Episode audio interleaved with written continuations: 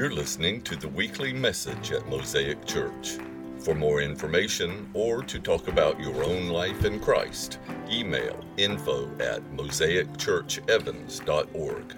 If you'd like to support our ministry, visit our website at mosaicchurchevans.org. Thanks for listening. And now, this week's message.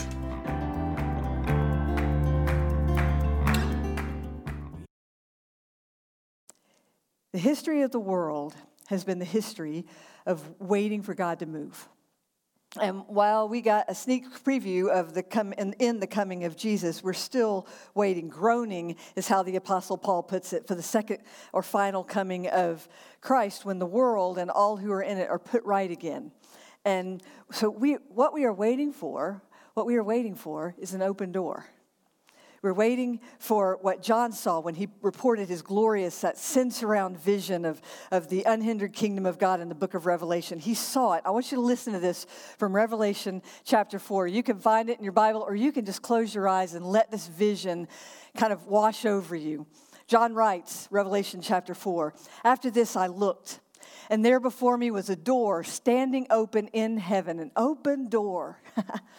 And the voice I had first heard speaking to me like a trumpet said, Come up here, and I'll show you what must take place after this. At once I was in the Spirit, and there before me was a throne in heaven with someone sitting on it. And the one who sat there had the appearance of jasper and ruby. A rainbow that shone like an emerald encircled the throne.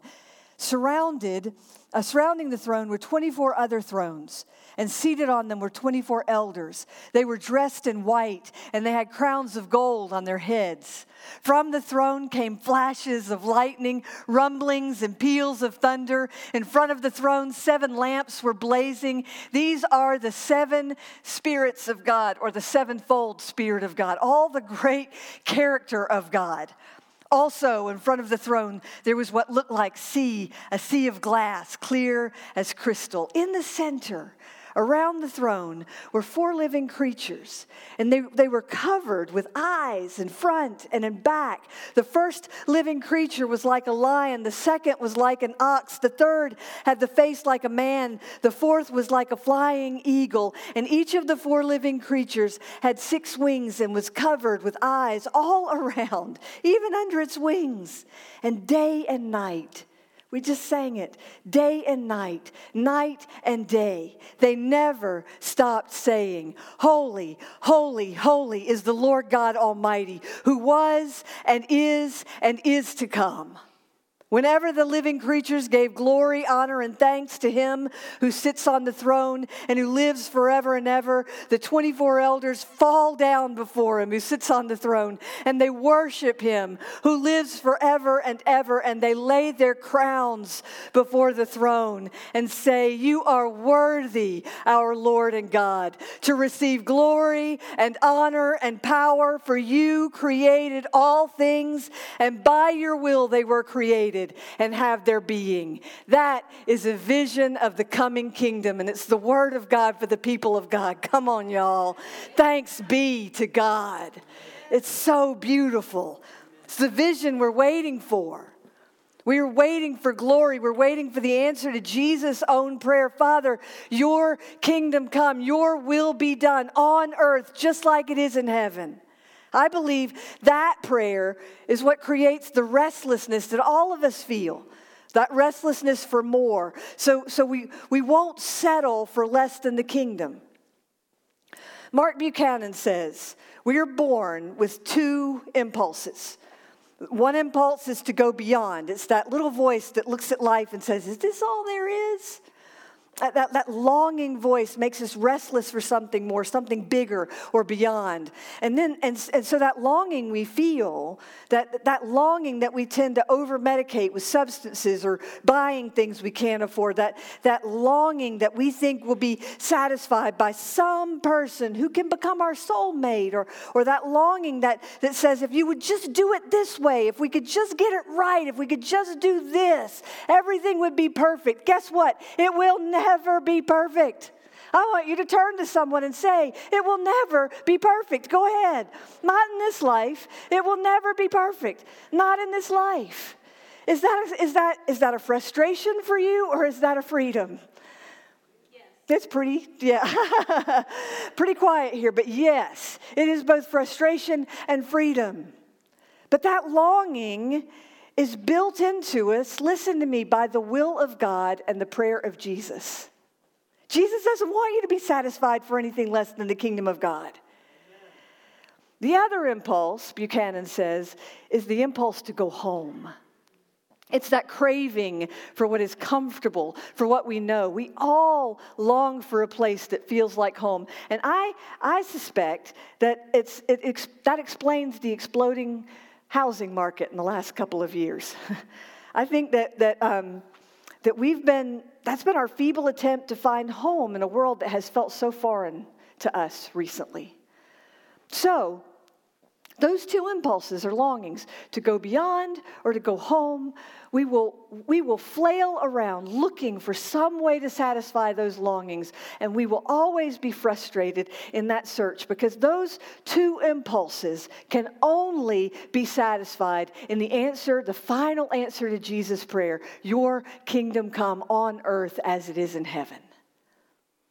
Heaven or the unhindered kingdom of God is the one place where both of those cravings are answered. It's the glory of a whole new world to explore, but also the assurance of home, the new heaven and the new earth. That'll be home for us, a place where we can feel completely safe.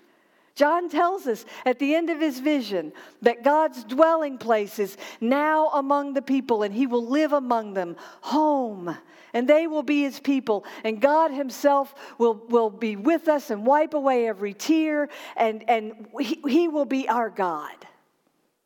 So, heaven will be both the answer to our restless uh, longing to go beyond and also the cure for our craving to go home.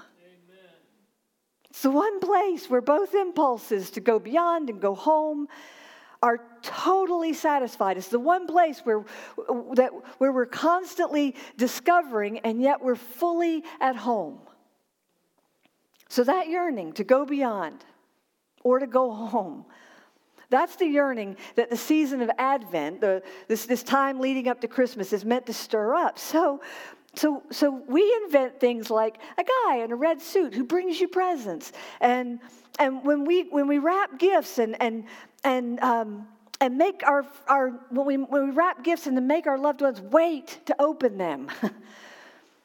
That's our frail humanity inventing a waiting game that is such a poor substitute for the deep longing we are invited into. The groaning, Paul tells us, all of creation voices as it strains toward what's beyond us and what we're created for. That's what the season of Christmas ought to emphasize. It's meant to stoke our hunger for something more. It's meant to train our spiritual eyes to go looking for signs of the inbreaking kingdom.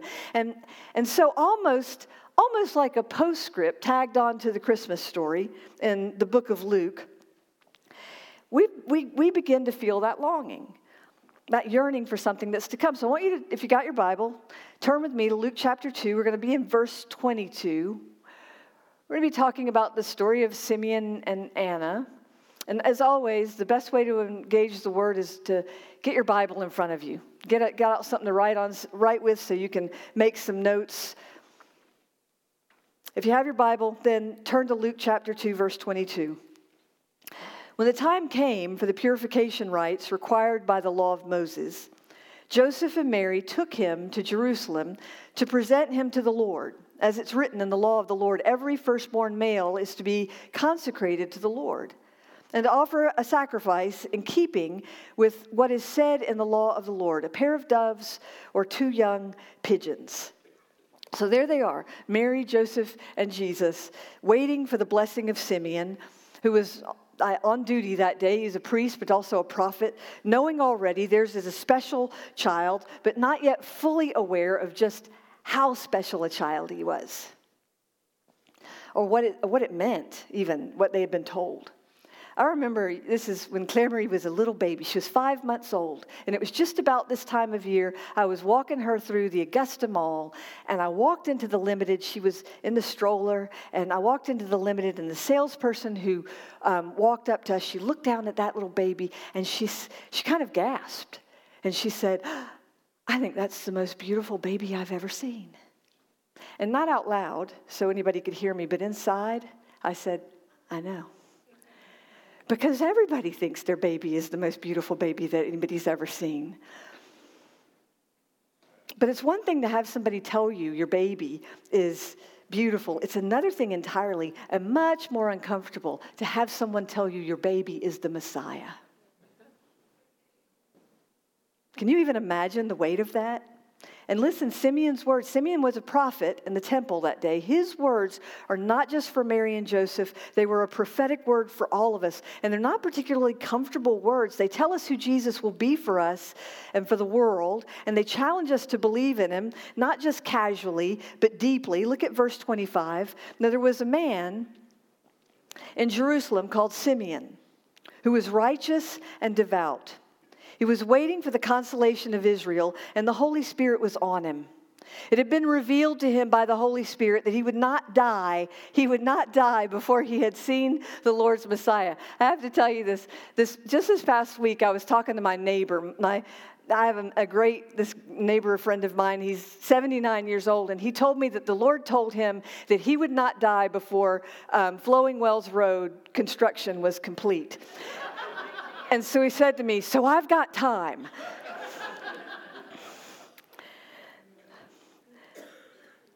so um, he would not die before he had seen the Lord's Messiah. Moved by the Spirit, he went into the temple courts. Moved by the Spirit, he went into the temple courts. A lot of people in the story of Jesus' birth are filled with and guided by the Holy Spirit. So God is not stingy with his Spirit. God is not stingy. You should write that down. God is not stingy with his spirit. If you don't feel it, it may be that you're just not in a position to receive it. God is not stingy with his spirit. And in Simeon's day, they didn't know how to ask for the spirits. We do. We live on this side of Pentecost. So if you're longing for more, ask, beg. If you're hungry, ask the Lord to fill you with his Holy Spirit, give you a heart for, for worship, and to give you a, a hunger for, to see the inbreaking kingdom. You need to keep asking. Like we said last week, ask him. Ask the Holy Spirit to speak to you in your dreams. Ask the Holy Spirit to speak to you during during the day. God is not stingy with his spirit. Look at verse 27 again. Moved by the Spirit, he went into the temple courts. And when the parents brought in the child Jesus to do for him just what the custom of the law required, Simeon took him in his arms and praised God, saying, Sovereign Lord, as you have promised, you may now dismiss your servant in peace. For my eyes have seen your salvation, which you prepared in the sight of all nations. A light, underline all of verse 32, a light for revelation to the Gentiles, that's you, and the glory of your people Israel. The child's father and mother marveled at what was being said about him. And then Simeon blessed them and said to Mary, his mother, This child is destined to cause the falling and rising of many in Israel and to be a sign that will be spoken against, so that the thoughts of many hearts will be revealed, and the sword will pierce your own soul too. Simeon and Anna, who we're going to meet in just a minute, are important to the story of Jesus for a lot of reasons. They were both prophets, New Testament prophets. John the Baptist is considered the last of the Old Testament prophets. Simeon and Anna are New Testament prophets, and Simeon draws a lot here on the prophet Isaiah. He tells us Jesus is our salvation. And Jesus has come not just for the Jewish people, but for Gentiles also. That was a big thing to hear. Jesus had come not just for the Jewish people, but for Gentiles also. His glory, he, he, he is glory for Israel, but he is also a light for the rest of us. And I have to tell you, that would have been big news for Jewish people, but that was also a huge thing for a Jewish person to say because every faithful Jew in Jesus' day was longing for the Messiah. This would have been a, a life changing moment, a life fulfilling moment for a, a prophet like Simeon. And Simeon prophesies to Mary that this Messiah will call, cause the falling and the rising of many in Israel, and he has. Israel has not recognized her Messiah. But listen, God keeps his promises. You should write that down. God keeps his promises. Can we say that out loud together? God keeps his promises. Say it again. God keeps his promises. Do you believe that? Do you believe it? God keeps his promises. God is not done with his people, Israel. He may not be saving every, every Jew any more than he's saving every human, but he will save his people, Israel. Jesus Christ is still the way, the truth, and the life, and no one comes to the Father except through him. And somehow, in a way I can't understand or explain, God is working that truth into his plan for Israel because God keeps his promises. Let me tell you why that's so important to you and me. Because everything we are and everything we believe hinges on that one fundamental truth that God keeps His word. God does, if God doesn't keep His promises to Israel, then how can I hope that God will keep His promises for me? This is what Abram learned when he said to God, I don't understand how you're going to make me a great nation if I don't have any children. Frankly, I don't see it. And God said, Abram, I am your shield and your very great reward. Even if it looks like impossible from your chair, you will have children. And Abram believed that, and God didn't let him down. And that's huge for us. Maybe the most powerful promise of all is the promise of Romans 8 that nothing can separate us from the love of God. Nothing can separate us from the love of God in Christ Jesus our Lord. That's a huge promise. It's our assurance, our promise that God has never given up on his people and he never will. Nothing in all creation will be able to separate us from the love of God, even when it doesn't feel like it. God will never give up on us. So, does God give up on people who reject Him? No. Does God, if, your if your bank account is empty and your job is hanging by a thread, has God given up on you? No. If you are depressed and lonely, have you been separated somehow from God? No. If you're sick and tired of being sick and tired, if your children are running you in circles and every relationship you've got seems to be more complicated than it's worth, does that mean that God has somehow forgotten you? Left you for dead? You seem less convinced at this moment than you were in the beginning. If your faith is weary and you have more questions than answers, is God done with you? Has he weighed you and found you wanting? Absolutely not. The best news of all is that the light shines in our darkness, and the darkness will never extinguish it. Thanks be to God. During the Holocaust, someone sat in a cellar in Cologne, Germany. Someone who was hiding from the Nazis. Nobody knows who it was, or how long they were there, or how much they cried out to God in those horrific days. But at some point, having waited and cried and searched and waited some more, that person found the answer to their longing. They came to a profound conclusion and they scratched these words on the wall of that cellar where they were hid. I believe the sun even when it's not shining. I believe in love even when I do not feel it.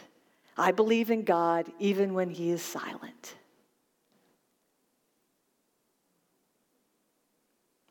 That is the one thing that must be true before anything else about God can be true. God keeps his word. And if God keeps his word, then there's no place you and I can go that is too far from him, no place he won't bring you home. It's true for you, it's true for me, it's true for the Jews, it's true for the world. Even when it doesn't feel like it, it is true. Look at verse 36. There was also a prophet, Anna, the daughter of Penuel of the tribe of Asher. She was very old. She had lived with her husband seven years after her marriage and then was a widow until she was 84. I mean, 84 in that day, that is old. She never left the temple but worshiped night and day, fasting and praying.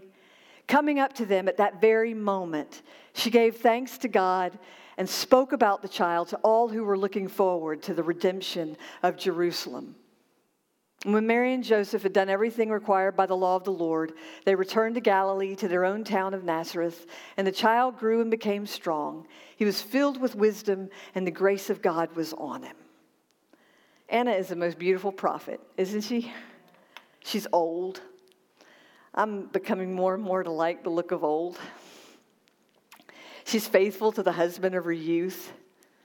She's found a way to make her life meaningful and rich and full as a widow. She's allowed herself to take off, uh, to take the, the top off what it means to be a worshiper. That was her vocation. She was a worshiper. Anna worshiped. That's what she did. That's how she expressed her hope to the world and to the people of Israel. For them and for God, she worshiped and she prayed and she fasted.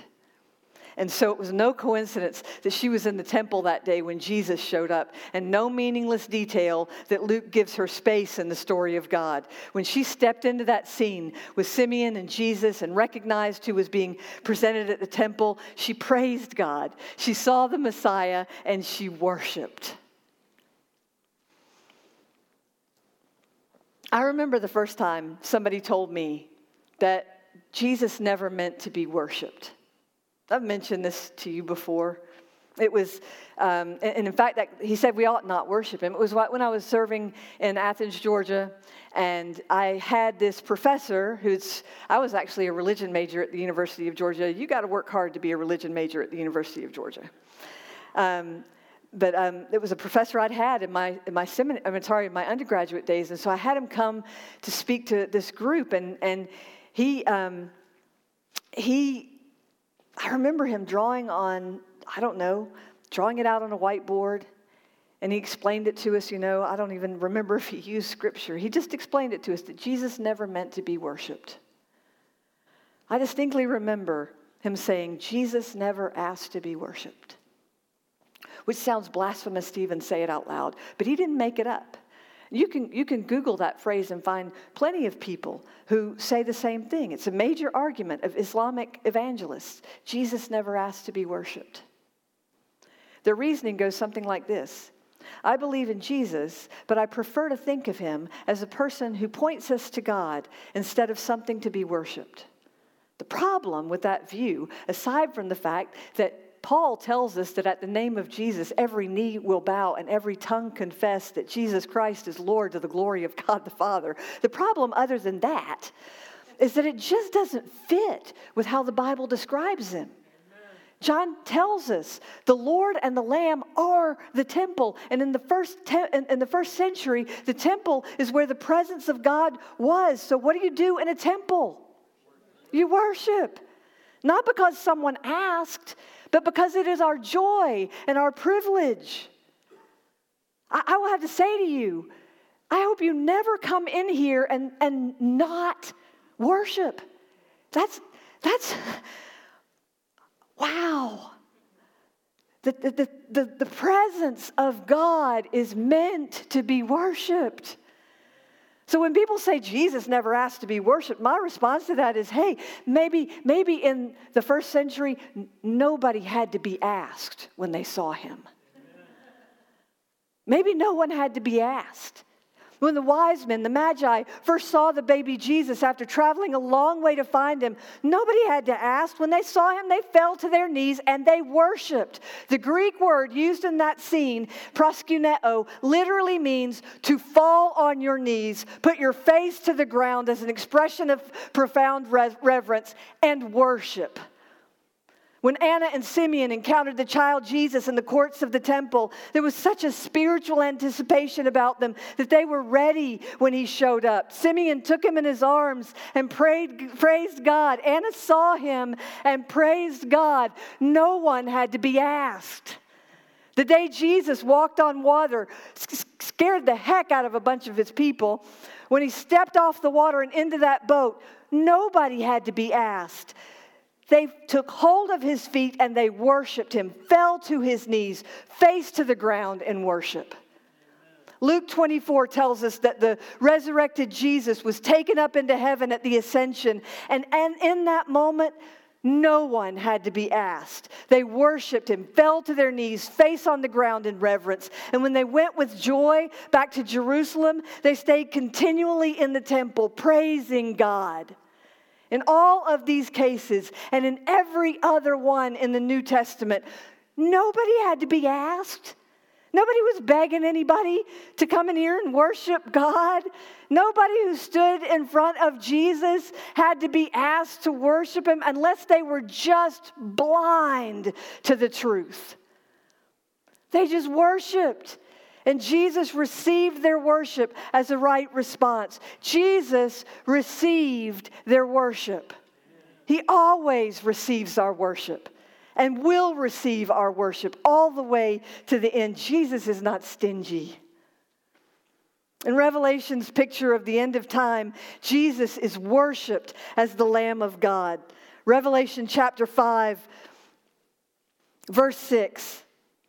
And then I saw the Lamb looking as if it had been slain, standing at the center of the throne, encircled by the four living creatures and the elders. The Lamb had seven horns and seven eyes, which are the seven spirits of God, the sevenfold Spirit of God, sent out into all the earth. He went and took the scroll from the right hand of him who sat on the throne. And when he had taken it, the four living creatures and the 24 elders fell down before the Lamb. Each one had a harp, and they were holding golden bowls full of incense, which are the prayers of God's people. And they sang a new song saying, You are worthy.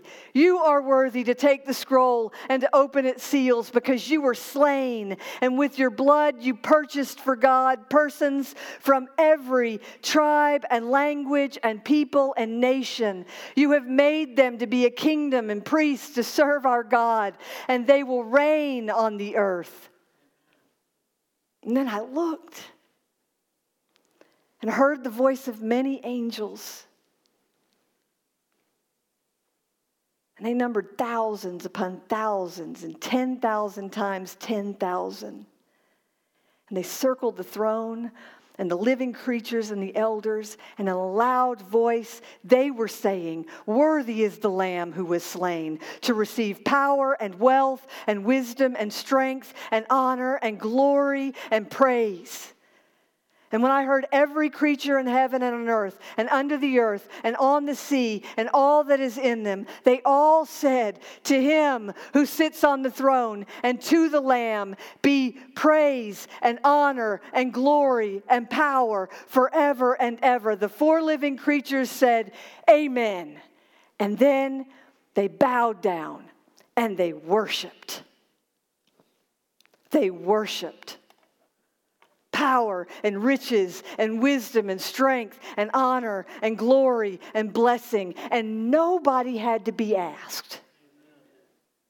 I heard every creature in heaven and on earth and under the earth and on the sea and everything, all of them, all of them, all on their own, blessing and honor and glory and dominion to the one seated on the throne and to the Lamb forever and ever. And all of the people said, Amen.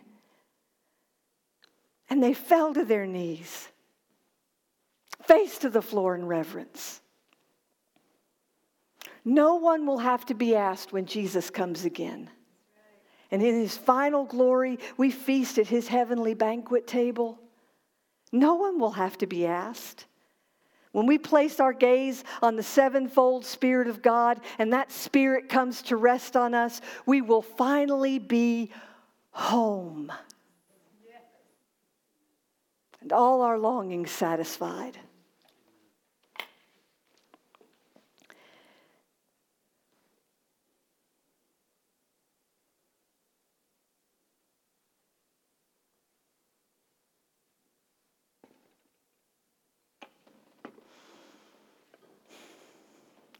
There's an ancient commentary on the Old Testament. It's called the Midrash.